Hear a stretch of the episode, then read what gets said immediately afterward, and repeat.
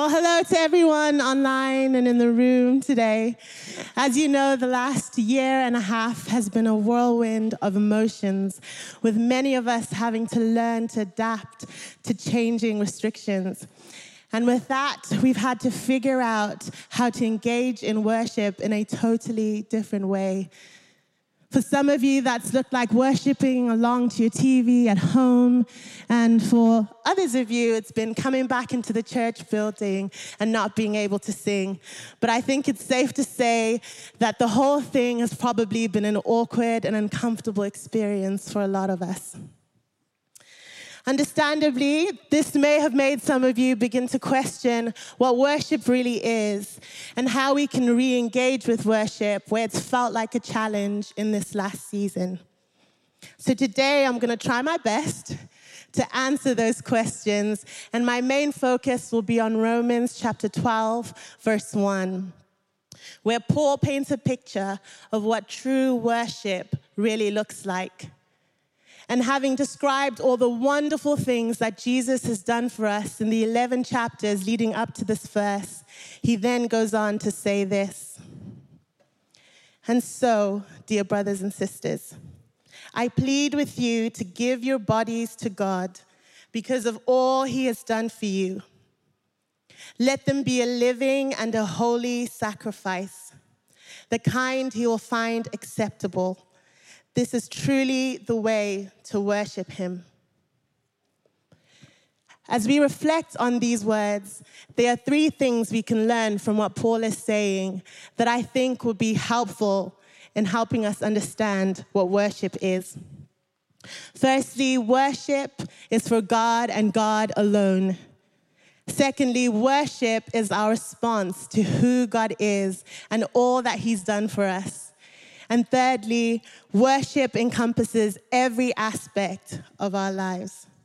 So let's start by looking at that first point. Worship is for God alone. It's all for Him, it's all about Him, and it is all to Him. But sometimes there will be other things that will try to draw our attention away from Jesus or to compete for our affection for Him. In Luke 10, Jesus visits Ma- Mary and Martha. And in this story, we are told that Martha is busy and distracted by all the necessary preparations for a big dinner she is hosting. And she's missing out on this incredible opportunity to be with Jesus and to sit at his feet like her sister Mary had chosen to do. And Jesus so kindly points out to Martha that although these preparations are important and they are needed, the one thing that was most important in that moment was for her to be with him. Maybe over the last few months, you found yourself distracted. And like Martha, with everything that's been going on, it's felt like there's other things that are more important that need doing like keeping your kids entertained or catching up on all those online lectures or worrying about your elderly parents or grandparents. You know, what might be some of the things that are currently drawing your attention away from Jesus? I often worship God in my bedroom. And one day, as I was worshiping Him, I found my thoughts wandering. They kept jumping to all the different things I needed to get done that day, like my Tesco shopping, or doing my laundry, or getting my hair done. And if you know me, it's a whole three to four hour affair. And I realized that with time, I became increasingly frustrated with myself because all I wanted in that moment was to be fully present and fully engaged with God as I worshiped Him. But for some reason, I just couldn't switch my mind off, and I kept getting distracted. So, as I complained to God about this, as a normal person would do, um, He said this to me Have you asked the Holy Spirit to help you? And of course, I hadn't. It didn't even cross my mind. So, in that moment, I paused, I took a deep breath, and I asked the Holy Spirit to help me refocus my attention on Jesus. And you know what? It actually worked.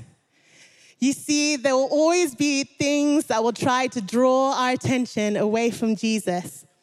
But if we really want to engage with Him in worship, we've got to be willing to do away with all the distractions and to put Him first, above ourselves and before everything else.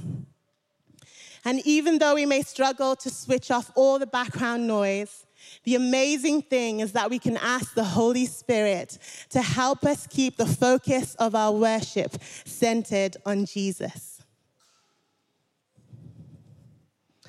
The second thing we can learn from this passage is that worship is our response to who God is and all that He's done for us.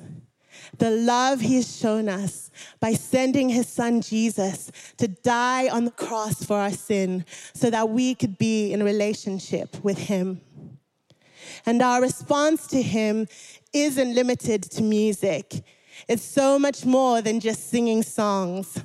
And it's helpful for us to recognize that although singing together is a wonderful gift and we love it, it actually isn't the heart of worship.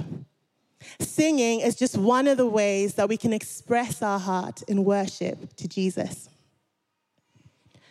There are some powerful lyrics from a song called Heart of Worship by Matt Redman, which say this I'll bring you more than a song for a song in itself is not what you have required.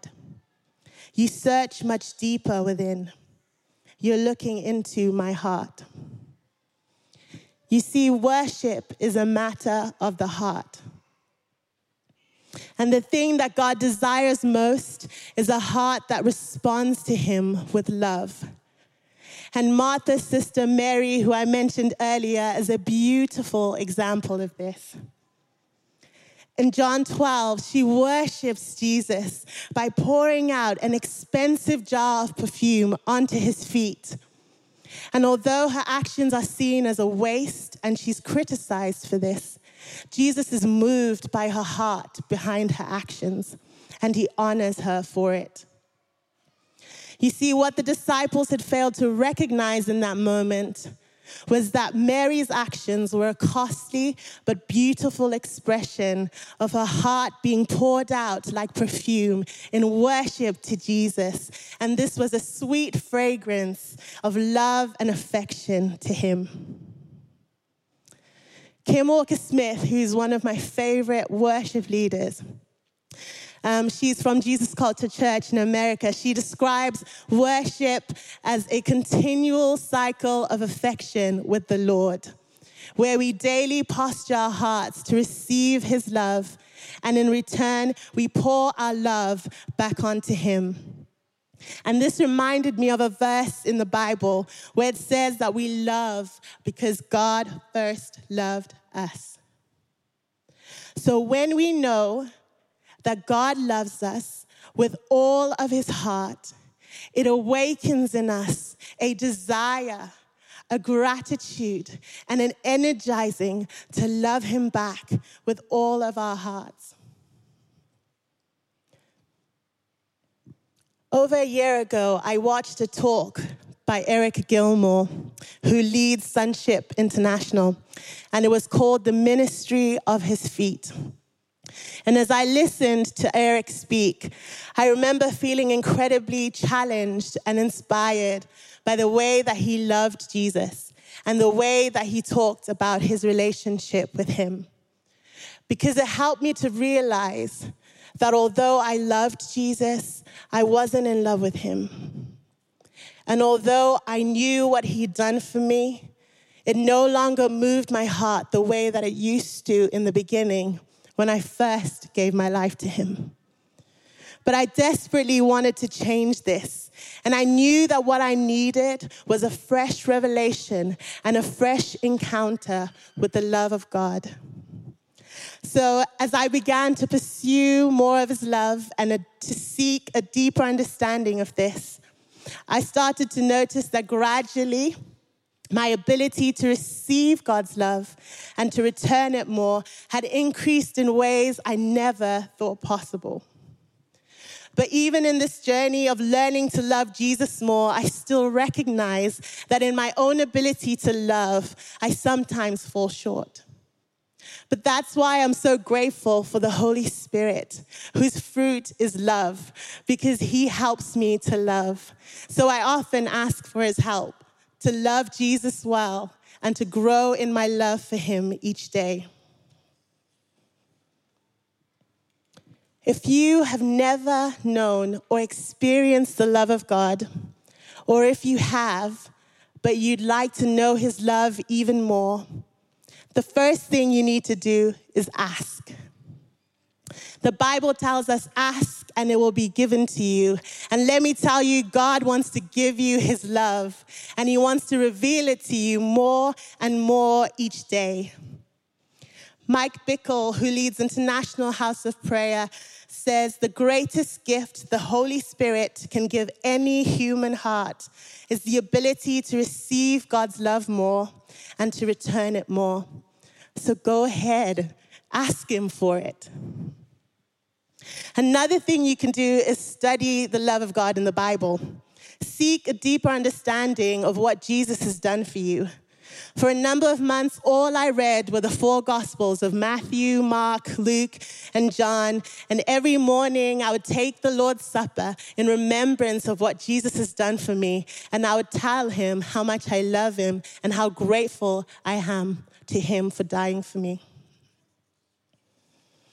Another thing I often do is that I create playlists. So if you have Spotify, YouTube, or Apple Music, um, you can do that too. So I have a playlist that's all about songs that talk about what Jesus has done for me, that talk about Jesus' love for me. And I have another playlist just, that's just made up of love songs that help me to express my love to Jesus. You know, these are just some of the things I started doing and I continually am doing, and hopefully you might find this too helpful too. The third and final thing we can learn from Romans 12 is that worship encompasses every aspect of our lives. It's not just something we do when we gather on a Sunday or during the week. And in verse 1, Paul pleads with us to give our bodies to God as a living and holy sacrifice because of all that he has done for us. So, in response to what Jesus has done, we are to offer every aspect of our lives as an expression of our love and our worship to him. Jago Wynn, who leads Holy Trinity Clapham, says, our act of worship is no longer to bring a sacrifice, but to be one ourselves. We remain living, but it is all of us being offered. And not only are we to offer our bodies as a living sacrifice, they are to be holy too.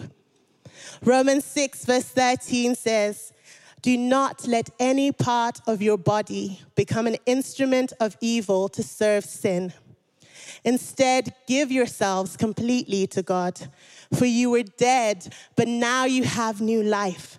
So use your whole body as an instrument to do what is right for the glory of God. As I was reflecting on what it means for my entire body to be a holy sacrifice in worship to God, I thought of my eyes, what I watch, my ears, what I listen to, my mouth, what I say, my hands and my feet, what I do and where I go. And I don't know about you, but sometimes I find it can be so easy to forget that what I watch matters. What I listen to matters. What I say or what I do matters to God. And something I'm always aware of is my need of the Holy Spirit to not only tame my tongue, but to filter the words that come out of my mouth. Because let me tell you, I don't always say the right thing. And sometimes I speak before I think. So I never am aware of the impact that I might be having on other people. And hopefully, it's generally not bad. And maybe you struggle with this too. Or maybe it's something else like watching or listening to things that you know you probably shouldn't.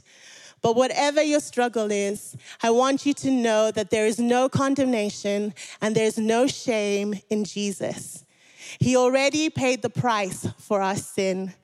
And the good news is that we have the Holy Spirit who is ready and willing to help us to do what is right and to do what is good if we let Him. So now that we understand what worship is, an offering of our whole hearts and our whole lives in response to what Jesus has done for us, what then does it look like for us to re engage with worship where it's been a challenge in this past season? Firstly, we have the opportunity to embrace new and different ways to express our worship to God that maybe you've never tried before.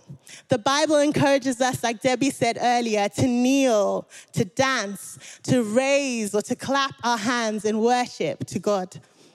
And as we've gathered together indoors, it has been so wonderful to see people stepping outside of their comfort zones to try out some of these expressions.